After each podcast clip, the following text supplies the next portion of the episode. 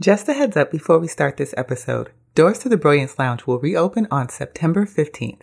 If you're a multi passionate creator looking to build a creative business with a solid foundation, grow an audience and community of raving fans, create and sell products by leveraging your existing knowledge, and learn to market in a non sleazy way, my Brilliance Lounge membership is perfect for you.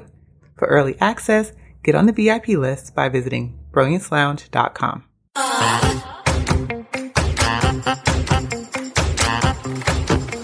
Welcome to the Pimp Your Brilliance podcast with Monique Malcolm, a show about leveraging your existing knowledge, unique skills, or passion to build a thriving creative business.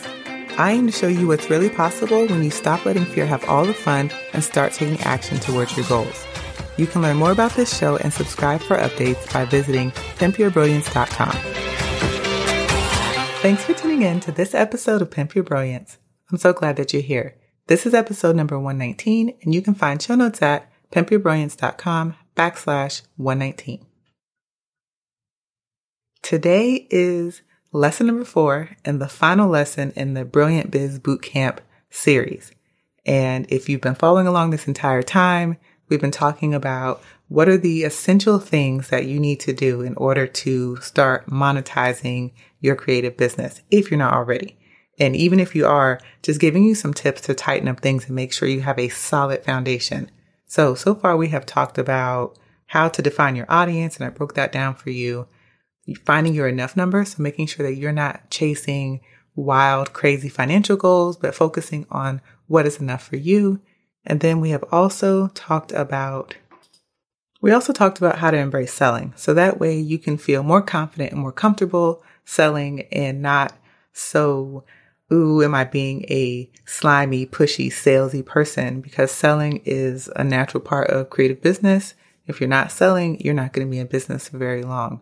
So to round out all of those things, I want to actually talk today about how to choose a product idea.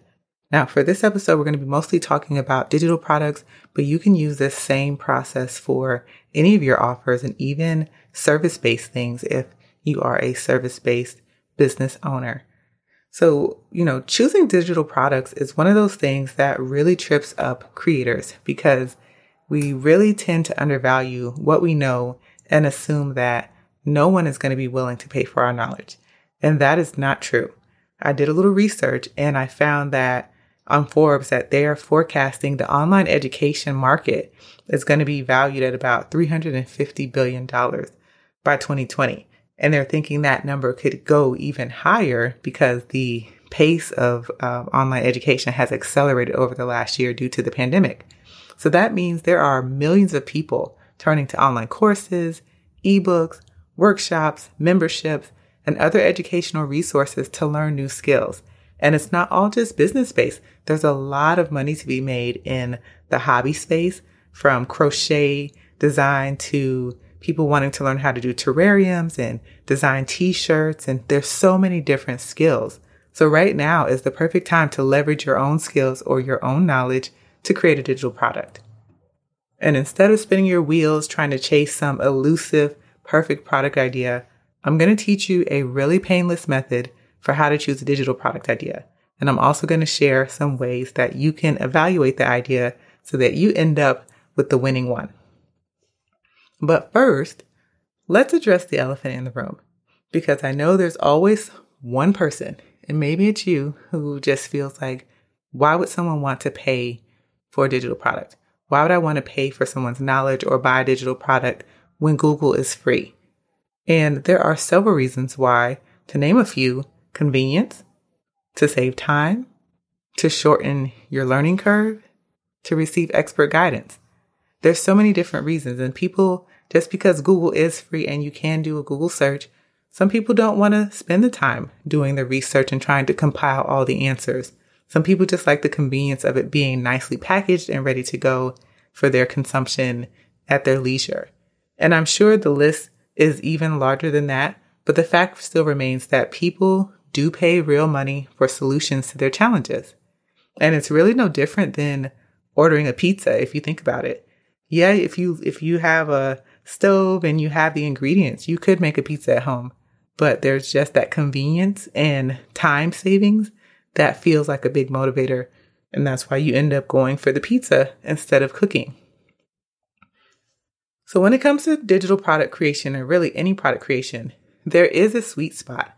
And every product or offer that you create needs an audience that is one, willing, and two, able to buy it. That means your audience has to have a need for that thing and the financial resources to pay to resolve that problem. And you need both elements to create a successful digital product.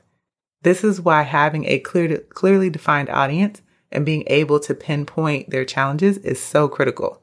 That insight is a key ingredient in developing winning products and offers. The sweet spot of product creation really lies in finding an idea that is the intersection of your knowledge, your audience's problems, and your interest. Where those three things overlap, that's where a winning idea lives. And so that is your goal to find an idea that intersects all three of those things your knowledge, your audience's problem, and your interest. So the first thing that you want to do is mine your personal knowledge base. So if you think about a lot of websites that like specifically software, they always have a knowledge base where you can go and search for answers to frequently asked questions or tutorials. You have something like that as well. It's in your brain. And a lot of us really overlook how much we have to offer when we have so much that we can offer. We're just not thinking broad enough. So there is a lifetime of knowledge, skills, perspectives, and viewpoints that are extremely unique to you and it lives between your ears. So this is where we start to pimp our brilliance. And remember, pimp your brilliance means to leverage your knowledge, your skills, your passions to create a thriving creative business so that's what we're going to do. So when you are mining your personal knowledge database, the first thing that you need to do is compile a list of skills or talents that you could charge someone for. And again, thinking more broadly beyond just these skills like I can read and I can write and I know how to code websites. There's other things that make up your personal knowledge base. So things like knowledge. What topics can you speak on confidently? And this can be knowledge that you have acquired through formal education or just from experience. Skills. What kinds of things are you skilled at? Talents. What can you do that not everyone can? I'm not a good dancer, but I am a really strong writer. So, what are some things that you can do that most people can't? Strengths. So, what things are you naturally good at?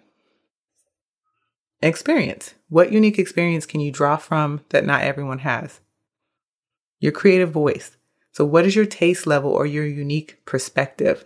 Are you one of those people that has a really nice aesthetic or can curate things for other people? Sometimes I see these fashion bloggers and I'm like, gosh, like she's so stylish. She made this whole outfit that's beautiful and it just looks so effortless. That would be that person's creative voice. And then finally, Thinking of ideas and solutions. So, do you have any unconventional ideas or solutions to common problems? What are people coming to you for? Is basically what I'm trying to get at. What are people asking you about? What kind of advice are you always giving out? These are the kinds of things that make up your personal knowledge base and they have value and you need to start valuing them. So we're just looking for things that you're already doing really well that you feel you can do effortlessly I'm not trying to have you go out and try to learn something new. That's not what this is about. This is about leveraging what you already have. So I want you to try to think of those things and make a list. Maybe you can find one from each of those topics. So your knowledge, your skills, your talent, your strengths, your experience, your creative voice, ideas and solutions. Maybe you lean heavier on one versus the other, but try to compile this list.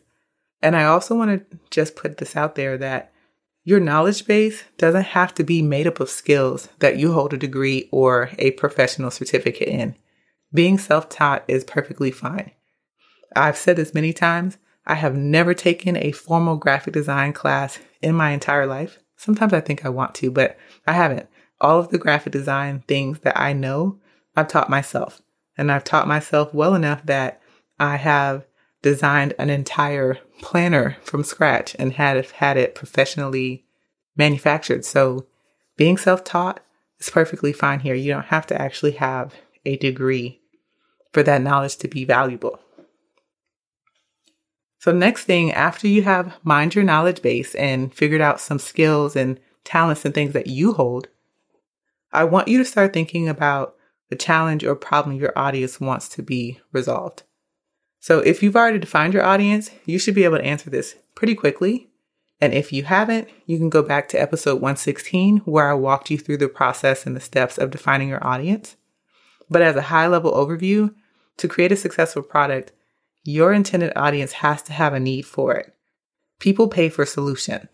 So identifying one to three challenges that's specific to your audience that you can help them resolve is going to be key here.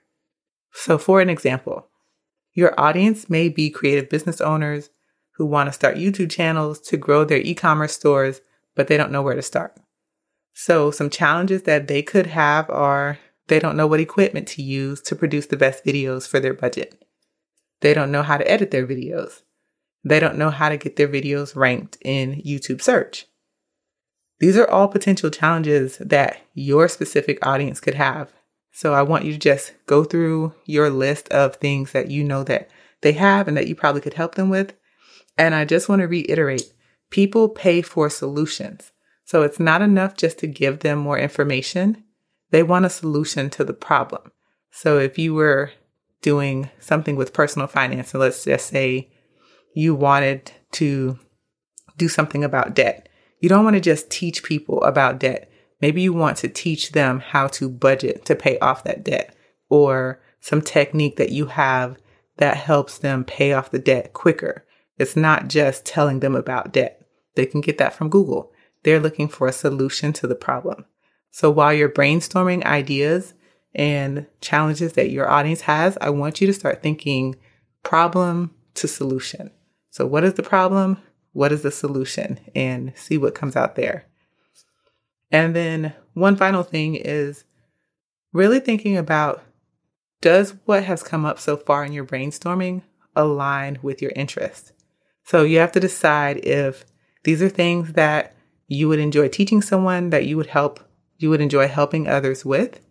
And if so, you found your sweet spot. If not, you need to dig a little bit more. But those three things combined are going to help you find your sweet spot. So that's like the starting point for your product idea.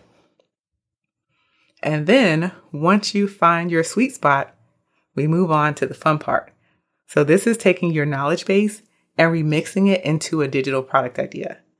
So just think about this list of skills, talents, knowledge that you have compiled and taking those ideas and combining them with different types of digital products to help you come up with the ideas. So think about the ways that you can package your knowledge into an offer or something that your audience would be willing to pay for. And I like to think of this as like ordering from the menu at Chipotle. So, you know, at the end, you're going to end up with a burrito bowl, but based on how you mix and match those ingredients, is going to determine the outcome. But in this case, the end result is a product idea. So to give you some jumping off points, some of the most common product, digital product ideas are ebooks, courses, templates, workshops, printables or worksheets, and digital assets. So things like graphics, photos, fonts, that type of stuff. And you can combine those different types of digital products with some of the ideas or some of the things that came up from your knowledge base mining. So some remixed examples that potentially could be on your list, e-commerce photography workshop or launch email templates, an online course to learn iPad hand lettering. So these are things that, you know, maybe if you are really good with hand lettering on the iPad, you can teach a course or you can put together some type of a quick workshop or even some type of a digital asset that help people um, improve their letter formation and, and master their handwriting and different techniques so that they are doing a better job with their iPad hand lettering. So that's just an idea. Once you are done mixing and matching your personal knowledge base, talents, skills, and things with some different digital product types, it's time to evaluate those ideas so that you can narrow it down to the most viable digital product idea. So you're going to evaluate your ideas against these five pieces of criteria. First one is audience needs. So Is this an idea that your audience needs most right now? The second one is effort. How much effort is involved to create this idea? So is it going to be a high effort idea, something that you're really, really going to have to use a lot of brain power and work at? Or is it a low effort idea? The third one is time. How long will it take for you to create this? You don't want something that's going to take you six months to a year, especially in the beginning. You want to create something that's going to take as little time as possible. The fourth one is resources. So do you have what you need to create this? And the final and fifth piece of criteria is expense. So thinking about what costs are involved to create this thing. Are you going to need to pay for new software or tools? That's also something that you want to take into consideration when you are evaluating these ideas. So once you have ranked each of these ideas against those five pieces of criteria, at this point, there should be one idea left standing. And if it is, great. If it's not, then you need to go back and compare the remaining ideas, if it's two or three of them, and rank those again against that same criteria until you weed out that one idea. Once you have landed on your one idea, if you have other ideas that you think would be a good fit for a later time, add them to your idea journal or to your idea section in your project management system for safekeeping because you can always go back to those ideas and create them at a later time. But for right now, we're just trying to settle on one idea to rule them all. Which one are you going to do right now? So after you've done all that, the next step is for you to go and create the idea, which is a topic for an entire another podcast that go beyond the scope of what I want to talk about today. But that is my process for coming up with really good digital product ideas. To quickly recap, the first thing you're going to be focusing on is mining your personal knowledge base to identify your list of skills, talents, knowledge, whatever you have that you can potentially package up for sale to your audience. Remember, all of these things have value. After you're done doing that, you're going to be mixing and matching your skills with different types of digital products. If you want to do a Google search for digital product types, I've seen a list of as many as like 120 different types, but I gave you a quick, really short list if you want to stick with that in the show notes. And then evaluate your list of product ideas against my five criteria. So thinking about whether your audience needs this right now, effort, time, resources, expenses, all of these things go into creating a winning product. And so you want to make sure you're choosing the product idea that's most viable and is most needed for your audience right now. So that is our final lesson in the Brilliant Biz Bootcamp series. If you missed any of the other episodes, you can go back and listen to them and also get their companion resources. You'll find details for that in the show note. And if you love this episode and you want to show your support for Pimp Your Brilliance, you can do that by leaving a review in your favorite podcast app or player, sharing a screenshot of this episode on your favorite social network, or by buying me a coffee over at pimpyourbrilliance.com backslash coffee. But that is all I have for this week's episode. So until next time, go out there and pimp your brilliance.